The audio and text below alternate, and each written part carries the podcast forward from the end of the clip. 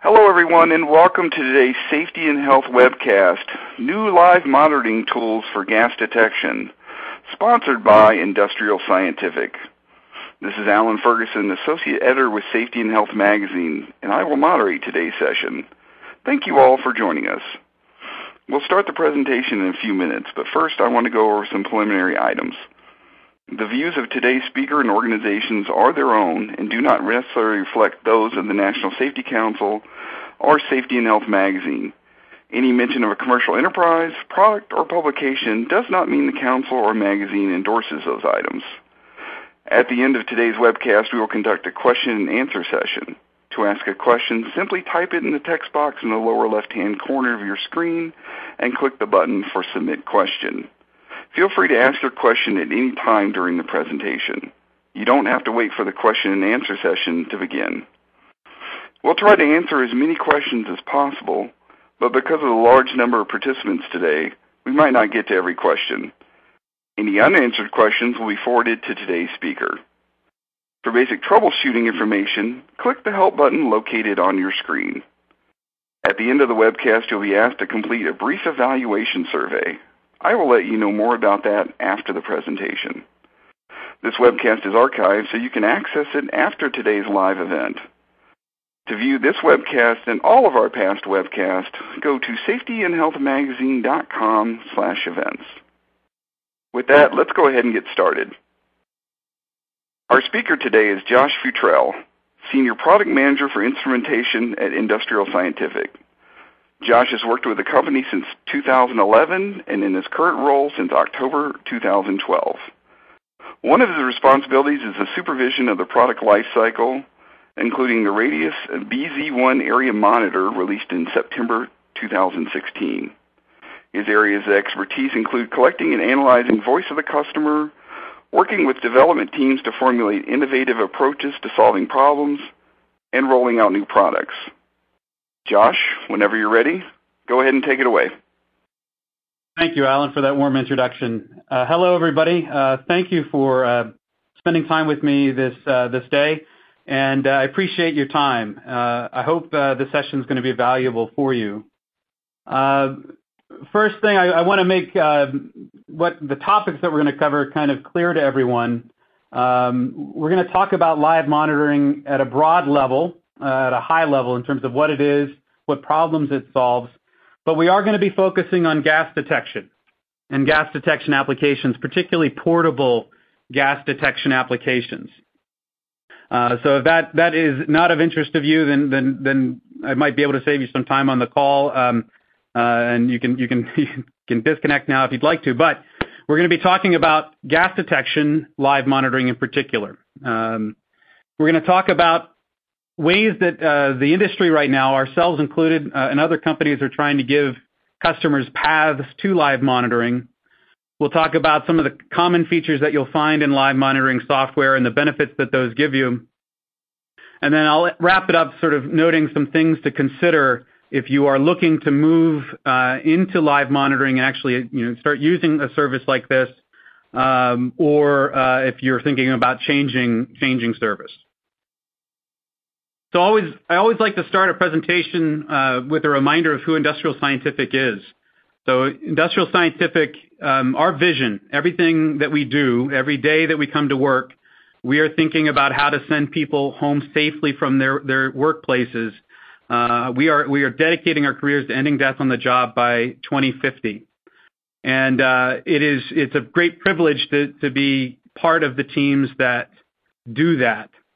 And the way that we do that in terms of our, mission, you know, we do that through a heart of service. Uh, our company is about best customer service every time.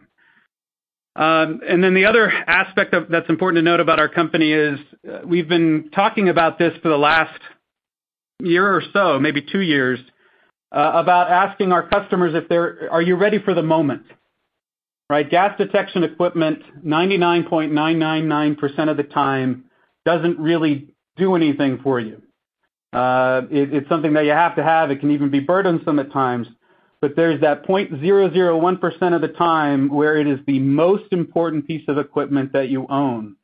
And we've been aligning everything about our product development processes and what our services to try to make sure that when workers encounter that moment, they have a working gas detector, they know exactly how to respond, and can help uh, get other people to know about the trouble that they're in in that moment instantly.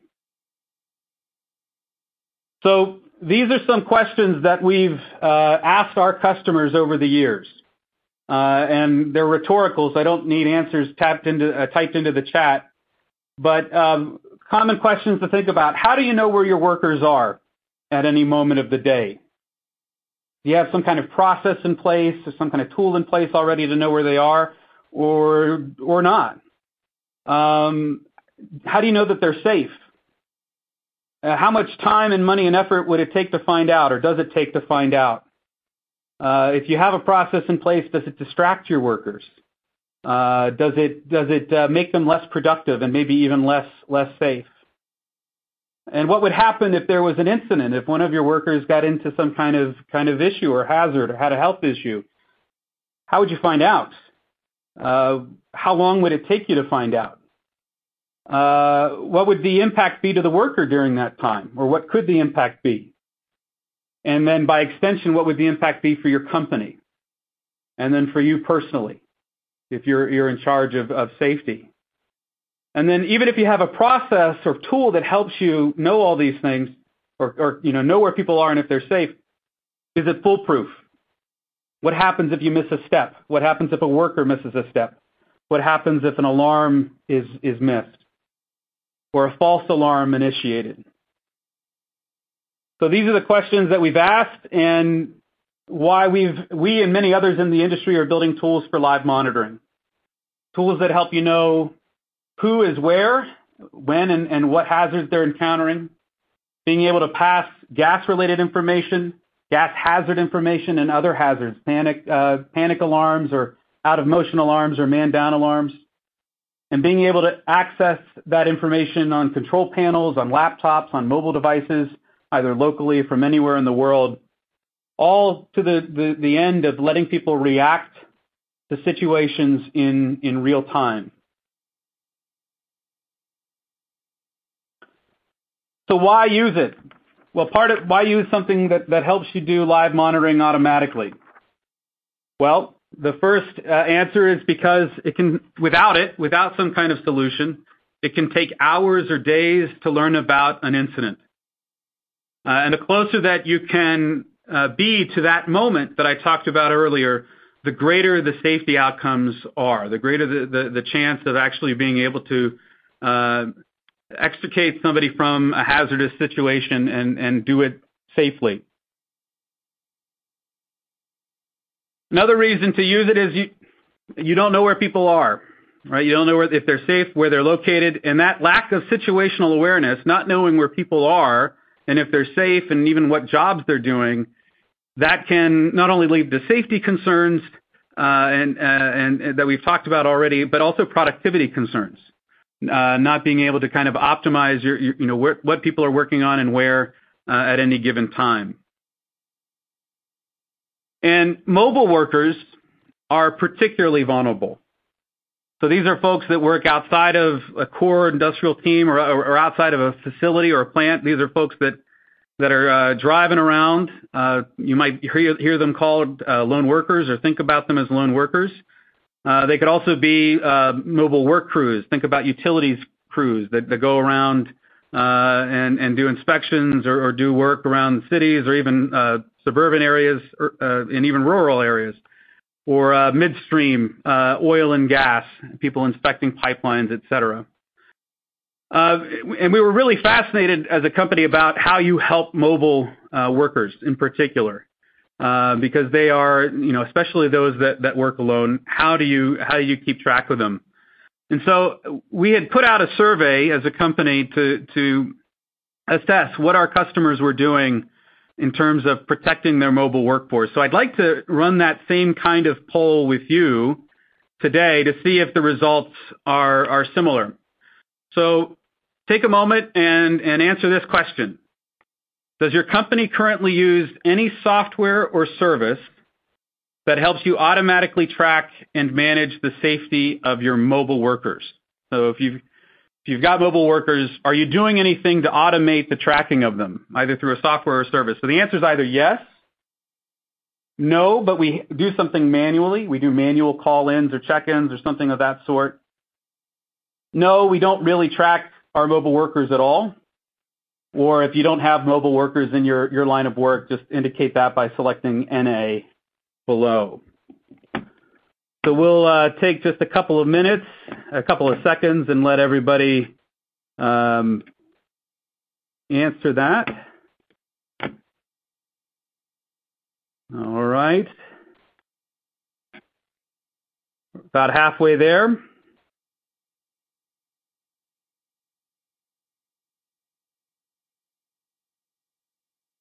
This is interesting. All right. I'm going to give it uh, just a second or two more and then cut us off and push us to the next slide, the results slide. All right. This is interesting. So only less than 10% of responders on this call are doing something to track their mobile workers. A good chunk have a manual process in place, which is good. You've at least recognized the value of knowing where people are and keeping track of them. Um, uh, but you're maybe doing some painful steps or distracting steps to do that. And then there's a huge chunk that doesn't currently track their mobile workers at all. And then a good amount that uh, don't have mobile workers. This is similar, maybe a little bit more skewed towards not having a solution than what we heard from our customer survey. So what we heard when we surveyed our customers was, you know, "Do you have a solution in place to track?" And this this pie chart is is just those workers uh just those customers that had mobile workers. So they have a mobile workforce. Do they do something to track them? Over a third don't do anything. Um, about a quarter of them were relying on manual processes. And then a little over a third had some kind of software and uh, service to help track their workers. So that might just be the customer, you know, the particular people that responded to that survey were a little bit different than the group we have on the phone. But the big takeaway that we had was there's a lot of people in our industry that have mobile workers and a lot of those workers who have gas detection needs too that aren't doing anything or they're living with a manual process in order to keep track of their people. And there's some challenges with doing nothing and with doing manual processes. So not doing anything, right? When you haven't done anything to track your mobile workers, um, there's nobody around to hear or see an alarm, right, other than the worker or the workers themselves. Uh, it's up to them to get themselves out of of trouble, uh, which with gas hazards, perhaps that's that's possible uh, some of the time, if not most of the time. But there's also no coverage for man-down events. Right? What happens if that person falls or has you know their head gets hit or they have a heart attack or some kind of health issue? Um, at that point, they're not able to help themselves. And so we heard, you know, we see stories like this a lot in our industry. This is a worker that was on the Dakota Access Pipeline uh, around this time last year and unfortunately uh, passed away. He was working alone, and it took an incredibly long time for them to find out that he had had an accident. Um, I think in this case, I can't remember all the details, but I think it was even his wife noticed eventually that he was missing and had people investigate.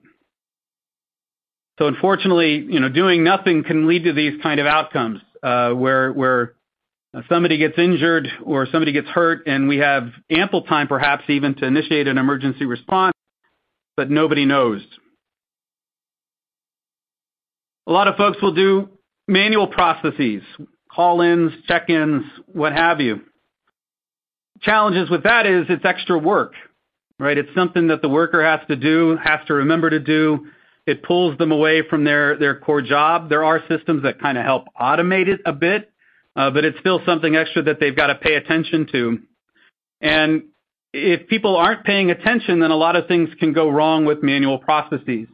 Either a worker, you know, not following process on their side and an emergency response gets initiated in terms of a, false alarm. Um, or uh, on the other side, if the supervisor or the person who's supposed to monitor the check-ins misses one, uh, then you know, you could have somebody who in that time frame had an incident and, and their, their absence went unnoticed. And at the end of the day, the manual processes aren't really timely. A lot of people will do check-ins every hour at the, at, that's probably the highest frequency I've ever heard. Uh, but often it's every two hours or every four hours or just tell me when you start your day and tell me when you end your day. Uh, and unfortunately, the more, if you're using a manual process, the more timely you want to be. Like if you wanted to know how somebody was doing every minute, that's a lot of extra work. That first bullet becomes a lot more arduous. Um, and so that's why, you know, it might take you an hour, even in best case, I think with manual processes to know if somebody's in a hazard.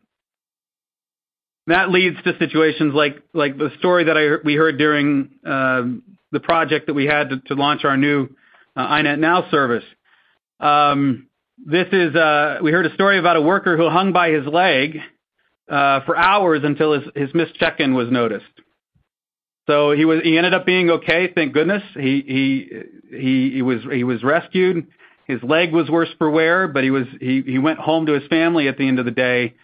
And thank goodness he had that you know the check-in process at least, but it still took hours uh, for him to be uh, identified as being at risk and for an, uh, emergency response to be uh, initiated.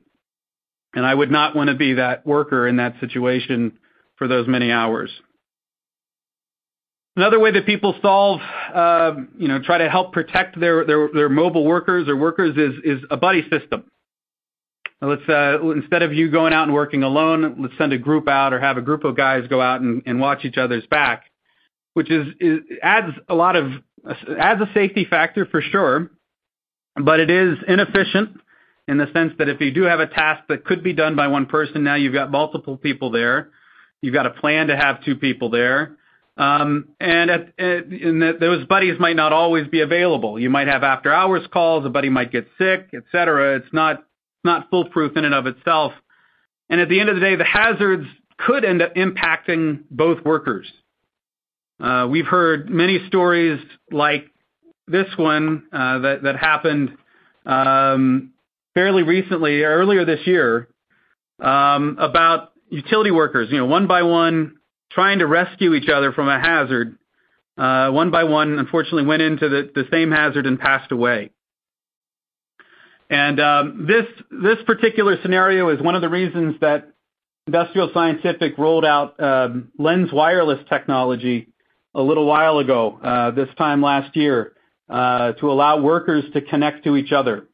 Right, so these buddies, at least if they're watching each other's back, can have information shared between their gas detectors um, but it would have been how much better would that have been, or this situation would have been with that feature.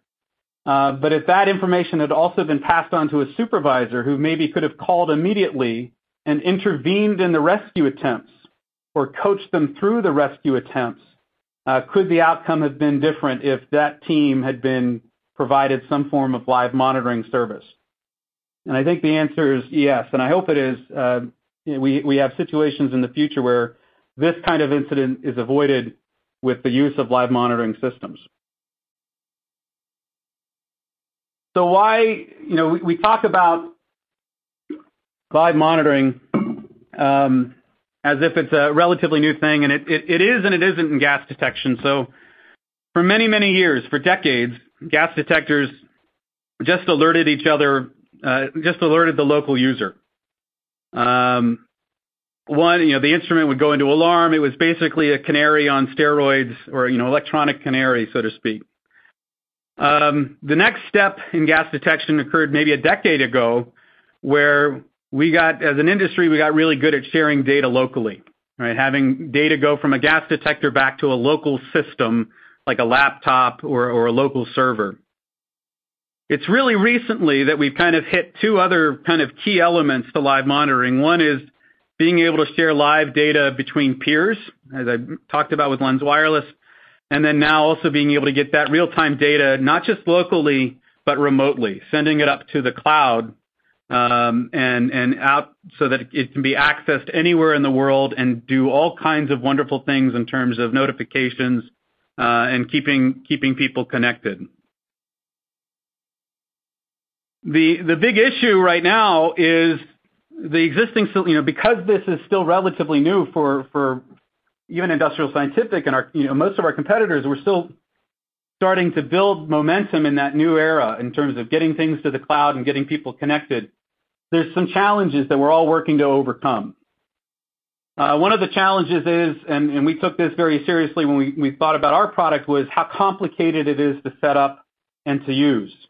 How complicated it is to purchase, how complicated it is to install, how you have to have a lot of infrastructure often in place and put out a lot of money in training and write a lot of SOPs in terms of getting people up to speed on the technology. We knew that we needed to do something to make it easier for people, uh, and we're all, I think, in the industry, working towards that. Another key challenge uh, is reliability of communication. Uh, how do you make sure that if you're going to the cloud, everything is robust and works and fails over, and you have a good path to the cloud and to those who can help you? Another particular challenge is making gas detectors fit for use while introducing some new technology that facilitates these features, particularly in hazardous locations. It's always more challenging to make a device that's going to go into an explosive environment than it is in our homes. And so what that means is often we're trying to make uh we're not necessarily using the latest technology or making compromises in order to use technology inside of a personal, portable, Um, hazardous locations-ready gas detector. Another challenge that we've heard uh, time and again is uh, big brother concerns. Uh, are we concerned about unions, for example, might be concerned about implementing a live software, a live monitoring software solution because it's big brother watching me, making sure I'm doing my job. Um, we have found that when the focus is on safety rather than productivity, that concern can be alleviated. I think we even wrote a blog post recently about this very very issue uh, in terms of helping coaching people through that big brother concern. Another big challenging thing that I think, you know if you're sitting there, you're an end user, you're a customer, you're somebody who's thinking about live monitoring solutions, is there's a lot of different options out there right now. Um, we asked in that same survey that I talked about earlier, what software and service are you using in order to do your live monitoring? And the answers were all over the place. We uh, go from options A through V in terms of uh, options that people could choose from.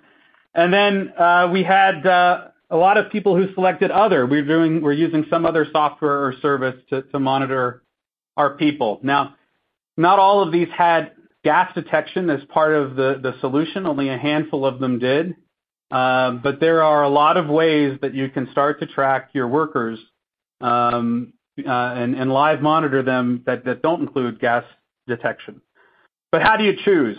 right? How do you make sure that you've got the right solution for you? So the first thing to think about, I think is, Uh, and I'm kind of a nerdy engineering type, but I think about what system is going to get me there? What's the kind of building blocks that I need in order to get the end result?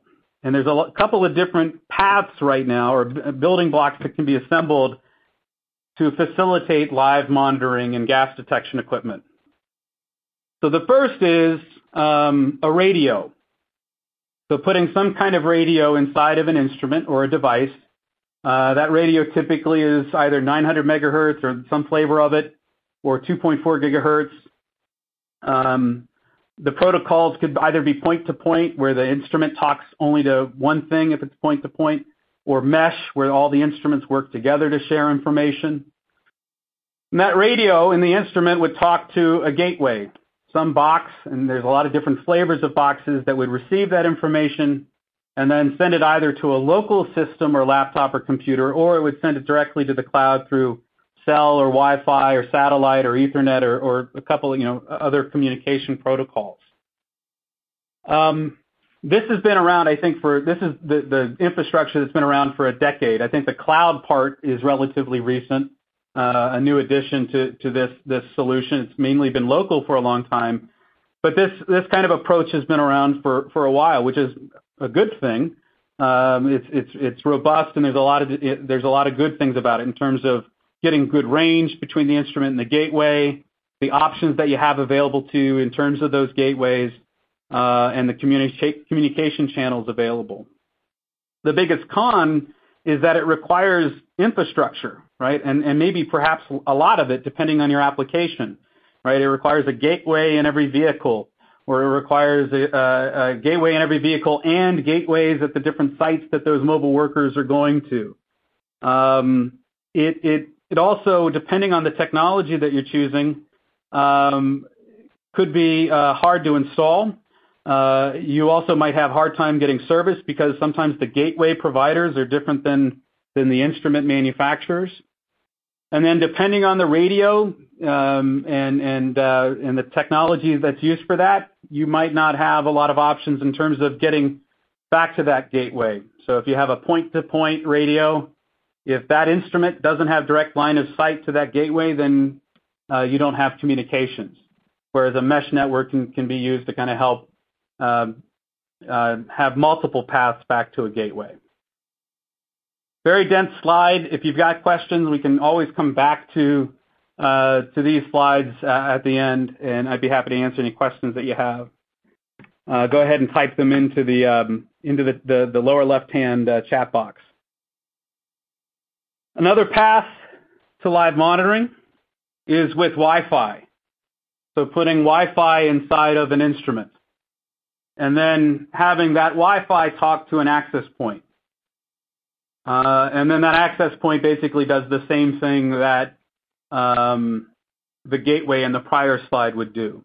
So really, the only thing that's changed here is now the instrument, instead of talking with the radio, is talking with Wi-Fi. Um, this is um we've got similar cons to the prior slide in terms of it requires uh, a lot of infrastructure, and with Wi-Fi, given its range, it needs even more than some of the solutions on the prior slide. You also are likely going to need help from your IT department and your IT group in order to get this going, uh, and um, set up and maintained. Um, the other uh, con of this is there aren't many solutions currently on the market that allow you to do this and get to the cloud effectively. A lot of these right now, at least, and I know this will change in the near future, but a lot of them are designed to be kind of local only, right? I go to my local Wi-Fi network, and then I'm on a computer in that network, and I'm able to see the data and respond, but the data doesn't get to the cloud easily for a lot of solutions. What's good about these kind of approaches is that infrastructure can be used for many other things, right? If you've got Wi-Fi in a plant or a facility, now that Wi-Fi can be used for other applications in addition to safety. Can be used for operations and that kind of thing. Uh, the reason this bullet is in blue is because Industrial Scientific offers offers this currently. We have our Accenture Life Safety solution with our Ventis LS that we offer that provides this path to live monitoring, at least at the local level. Another path to live monitoring is with Bluetooth. So Bluetooth has uh, come of age uh, to the point where it is efficient enough in terms of power consumption and use to put inside of something like a gas detector. So uh, our Ventis Pro and many of our competitors' instruments now have a Bluetooth option, specifically BLE, Bluetooth Low Energy. And another path to live monitoring with Bluetooth is having that communicate to a smart device, um, most typically a smartphone, an Android or iOS device. And then that smart device can communicate that information directly to the cloud uh, through cell or through uh, Wi-Fi. Um, what's great about this is it's it's easier. It's pretty it's pretty easy. We've cut out some pieces. Um, you're reusing equipment that often is on-site anyway. A lot of people are carrying their phones, uh, particularly mobile workers. Um and you have to make a limited investment in terms of infrastructure because of that. The cons are, right now, Bluetooth, the range isn't very very uh, uh, long, about less than 100 feet or 30 meters. Um and there's not many intrinsically safe smart devices out there that can effectively work with the gas detectors on the market currently. Uh, there are some, and I think more will develop over the next several years. Uh but for now, um, there's not a lot of intrinsically safe smart device options. There are cases that you can put on smart devices to help make them ready for Division 2 or Zone 2. Um, many customers that I've talked to have started to make, um, I don't have an opinion of this approach, but they've started to make the decision to allow their workers to carry smart devices, non-intrinsically safe smart devices, into hazardous locations if they've got a multi-gas um, Uh, instrument with them detecting explosive gases. They've made a risk-benefit decision that the risk of keeping that worker connected and having access to something like a smart device is worth the added risk that its presence brings, um, though that's mitigated by the multi-gas uh, detector. Again, this is highlighted in blue because this is something that Industrial Scientific offers. We just rolled this out yesterday uh, with our iNet Now Uh, software uh, live monitoring system. Finally, another path to live monitoring is, and this is one of the most simple of all, is to just put cell inside of the instrument. Uh, we don't currently have this. There are those on the market that do. What's great about this is it's one less piece of equipment. You don't have to have your workers carrying cell phones. Uh, it's rated and ready to go for hazardous locations. The biggest con of this approach, uh, which I think all everybody in the industry is looking at and thinking about how to overcome, is one, because you're you know, because of the restrictions in gas detection in terms of power consumption and the hazardous locations, you're not using necessarily the latest and greatest technology. The cellular technology that's available to put inside of gas detection equipment is not 4G, 5G. It's prior to that. It's older than that. Uh, and so you can sometimes end up with not the best. you know, you don't have the best of both worlds, right? You're getting a gas detector and making some compromises on that side. You're getting cell, but you're making compromises on that side, and you end up with something that's more of a spork Uh, than something uh, that is really built for daily you know, rugged use for all applications. Um and you also might be limited in terms of you know, what carriers or what cell options you have uh, to use with that. But it is elegant. It's The instrument talks directly to the cloud, and when it's able to do that, it works like gangbusters. But again, what if you've got a confined space team that that needs to go into a place where they're you know, underground, where they don't have cell connectivity, then all of a sudden they are out of touch, and there isn't a way to get back uh, into touch with this solution. So some good things about it, some cons about it. So those are the four main paths to get that we've seen to get an instrument talking to the cloud. So now let's talk about what happens once you're there, once you're in the cloud. So cloud-based live monitoring software. And this is a picture there of our iNet Now solution. Um, but typically what you're going to get is you're going to get the ability to see the worker status and location in real time from anywhere in the world. You'll be able to customize uh, alerts, so you can have an exception-based system where based on different conditions, you'll be able to get texts or emails. Uh, and then you'll be able to respond immediately when somebody encounters a hazard, rather than waiting on uh, uh, them to self-report it or for the instrument to be docked days, weeks, months, or never later. Also, having cloud-based software versus local software affords you a system that's a lot easier to manage and configure and set up and grow and scale and change over time. Typically, what you'll see, uh, or you can enable other people to see, is a live map. Right. So this is an example of a live uh, map of workers around, in this case, the globe, working in different parts of the world. Um and we can see we've got somebody in trouble there at the top in red. Uh, a gas alarm's occurring. We can drill in and get more details about them. Get access to their phone number and call them. Uh, everybody in green is good, and those that are in yellow or gray have either stopped communicating or are powered off. Uh, but again, at a quick glance, you can see where people are and how they're doing and have your attention drawn to those most critical uh, issues uh that you that you need to address and respond to. I mentioned that uh, real-time alerts, these are examples of an email on the left and a text message on the right of alerts that can be generated with live monitoring systems.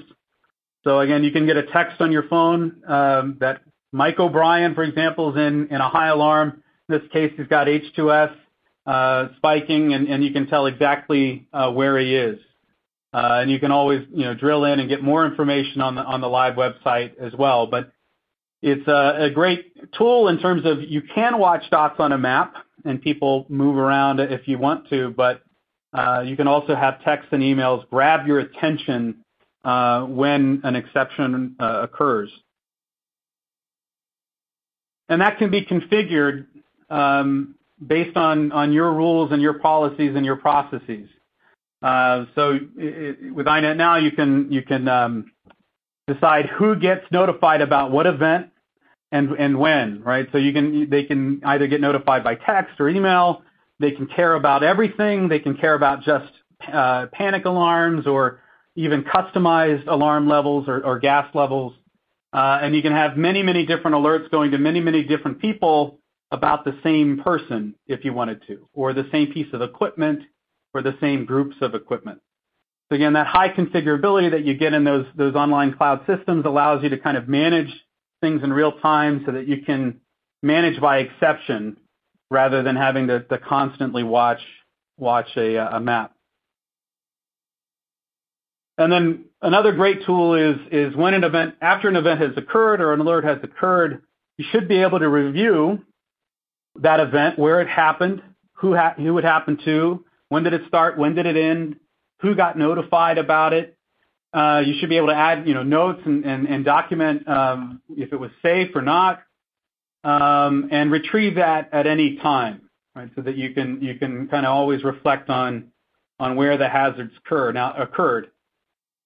Now, of course, if you're tracking your uh, system's data log, uh, your instrument's data logs, then that's another way to get at this information. But in this case, you could get it days weeks or months ahead of time. So um, if you're thinking about getting a live monitoring system, some kind of live monitoring software solution, there's a couple of things that I think you should think about, whether you're looking at our solutions or anybody's.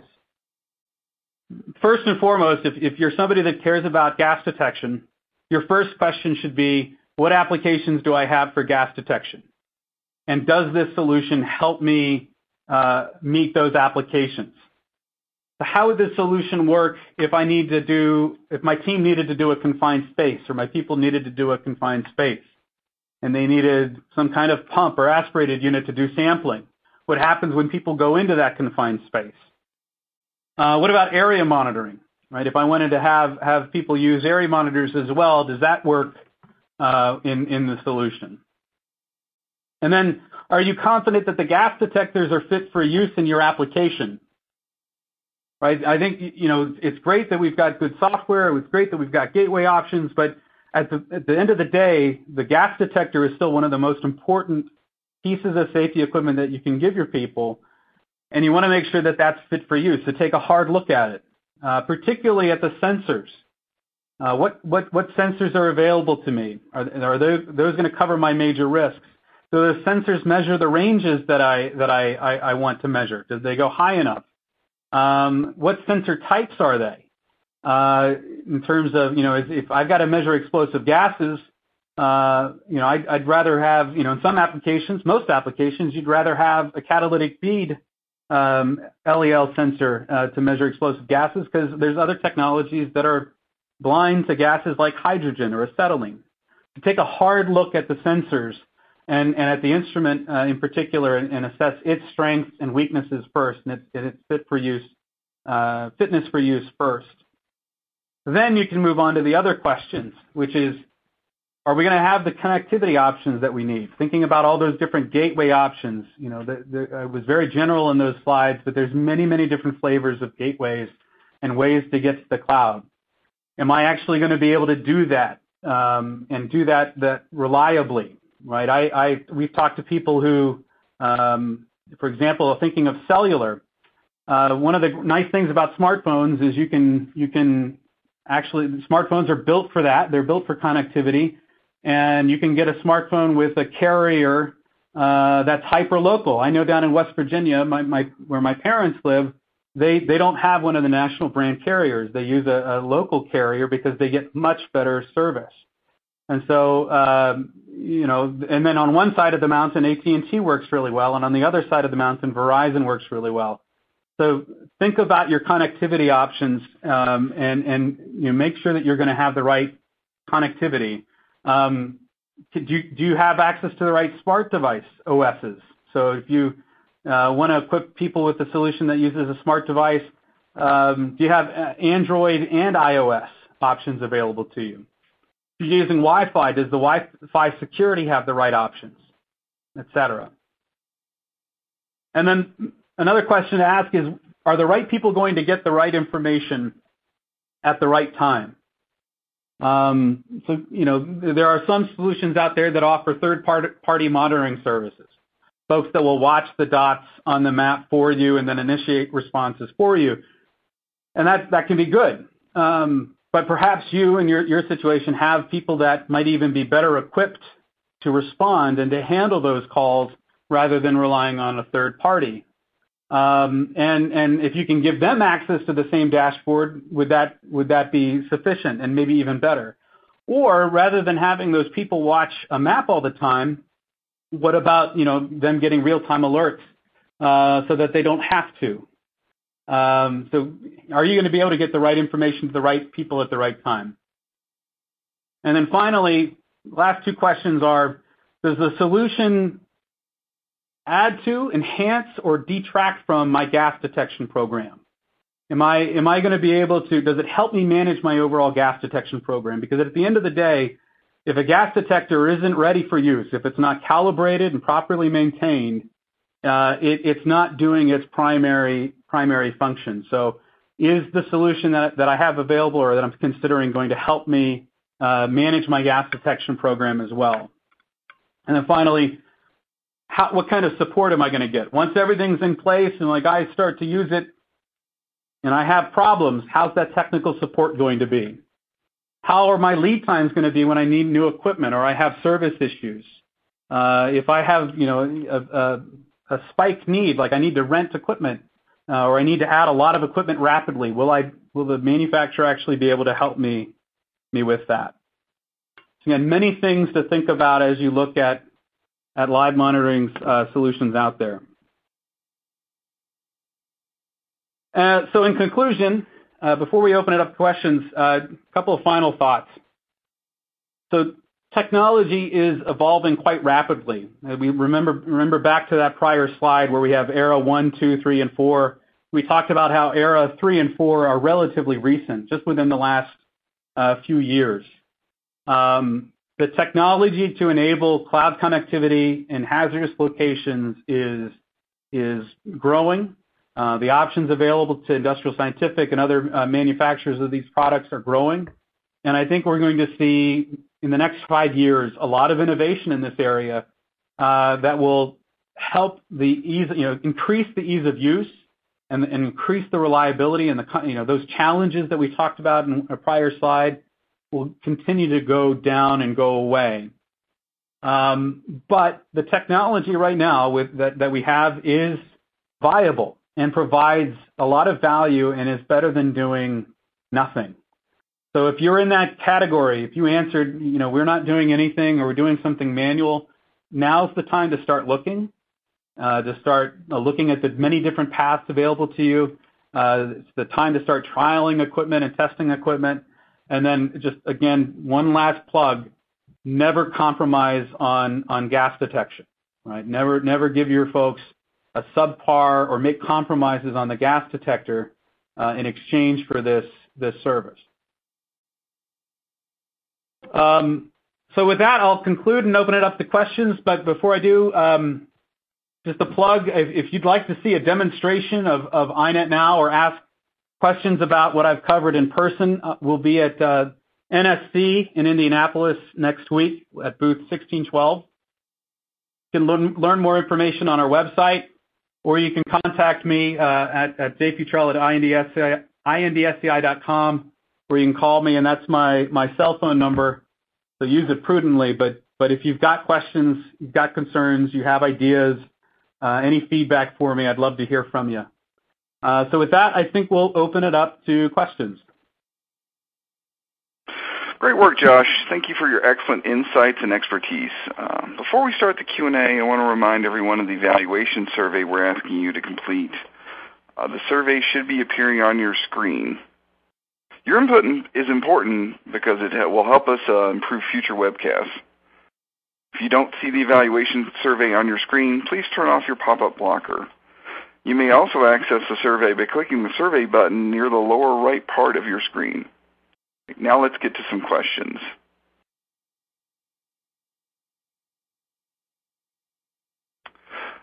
Could you use a combination of paths to get data to the cloud, or is it always one or the other?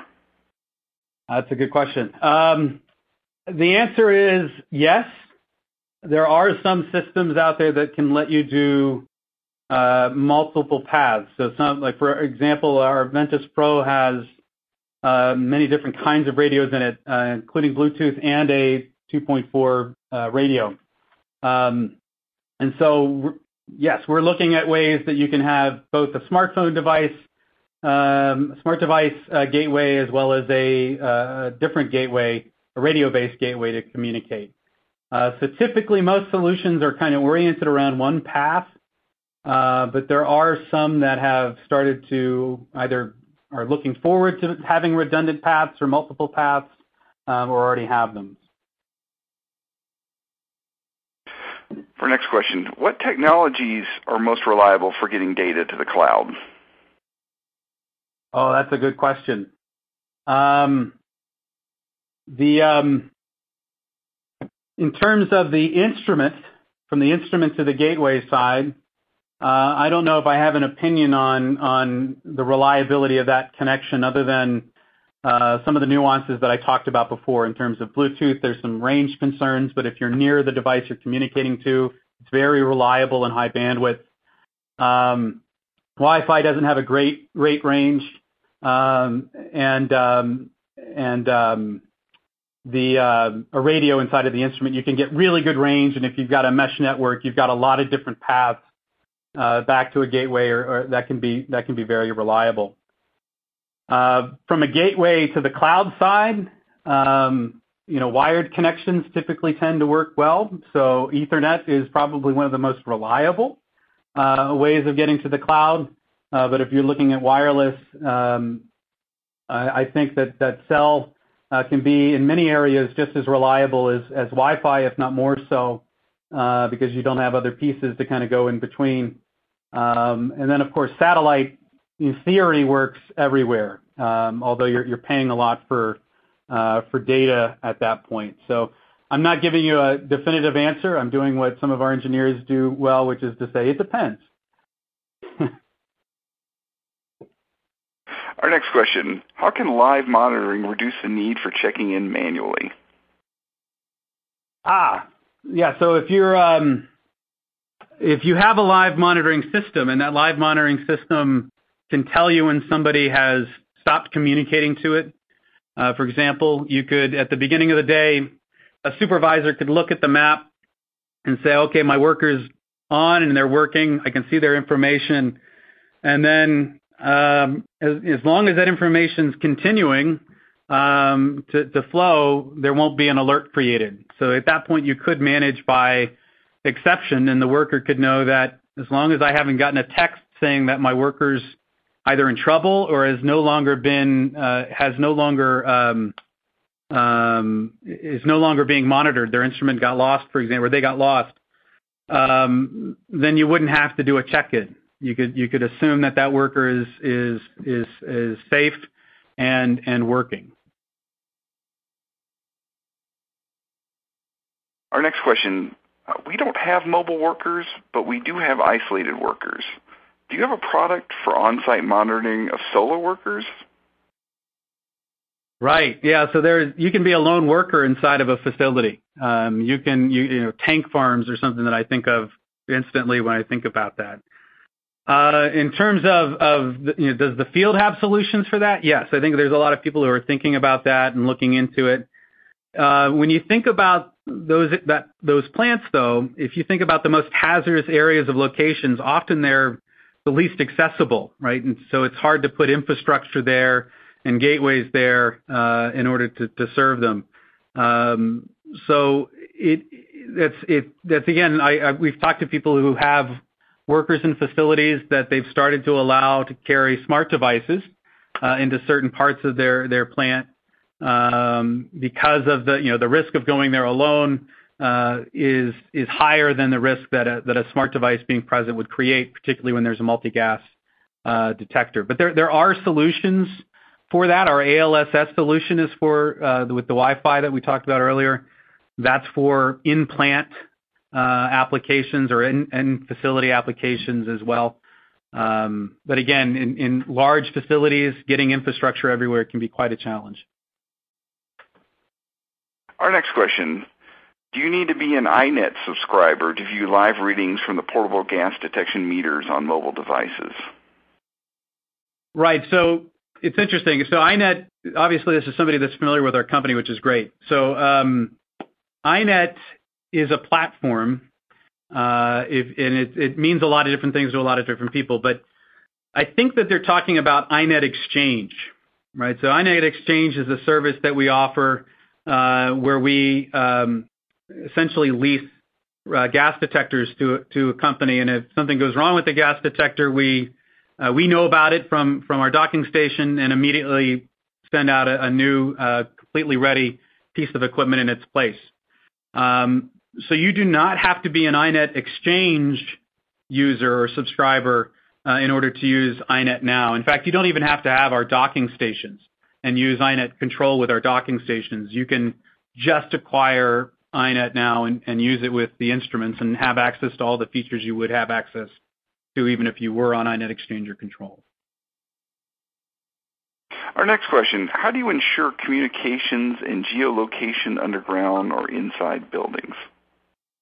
Right. Um, that is a challenge. So we have a, um, you know, the, for, for iNet now, our, the GPS location that we display on the map comes from the smart device.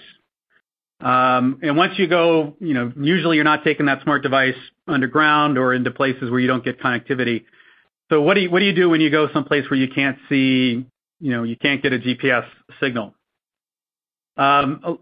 We have something called an iAssign beacon, which is a technology that uses Bluetooth. It's a it's a beacon that just broadcasts uh, a site name, a location name, uh, and whenever an instrument walks in proximity of that that iAssign beacon, it takes on that site name and then communicates that site name to the smart device and onto the cloud.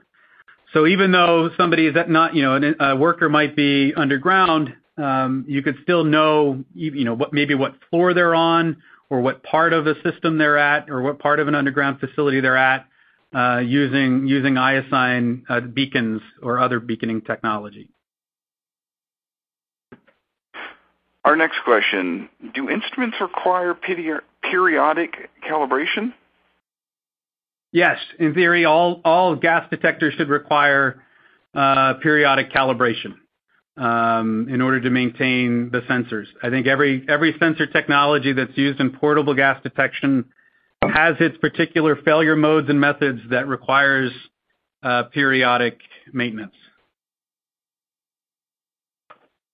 Outside of live monitoring personnel, are there any new techniques or methods that people should be aware of for gas monitoring as a whole? Wow, that's a broad question. Yeah. And I'm and I'm not sure how to how to answer that without a little bit more context in terms of what areas they're trying to probe on. Uh, what type of certification do your sensors and platforms have to be compliant with?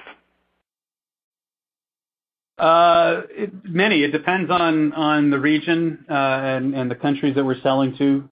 Uh, so there's many governing bodies that regulate, not only sort of help us know that we're intrinsically safe, um, but even monitor performance of the gas detectors as well. So if you think about here in the United States, we have MSHA for underground mines.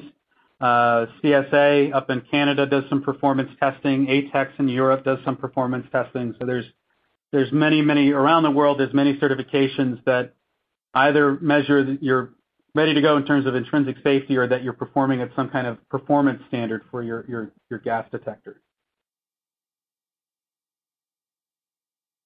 Are these devices intrinsically safe? Yes. I'm not aware of any gas detectors, that, especially those that do explosive gases, um, uh, in our industry that aren't intrinsically safe. So the the instruments themselves are going to be intrinsically safe. Uh, the gateways, not always. Um, as we talked about, there's not a lot of intrinsically safe smart devices uh, that work uh, with a lot of the Bluetooth that's out there for instruments. There are some intrinsically safe gateways, um, or at least things that can help transfer information from one place to another. Uh, but those are harder to come by and um, typically have fewer options in terms of communication. Thank you, everyone. Unfortunately, we have run out of time. I'm sorry we didn't get to everyone's questions, but all of today's unanswered questions will be forwarded to our speaker. Once again, I hope you take the time to fill out the evaluation survey on your screen to give us your feedback. That ends today's Safety and Health Magazine webcast. I'd like to thank Josh Futrell, everyone at Industrial Scientific, and all of our listeners.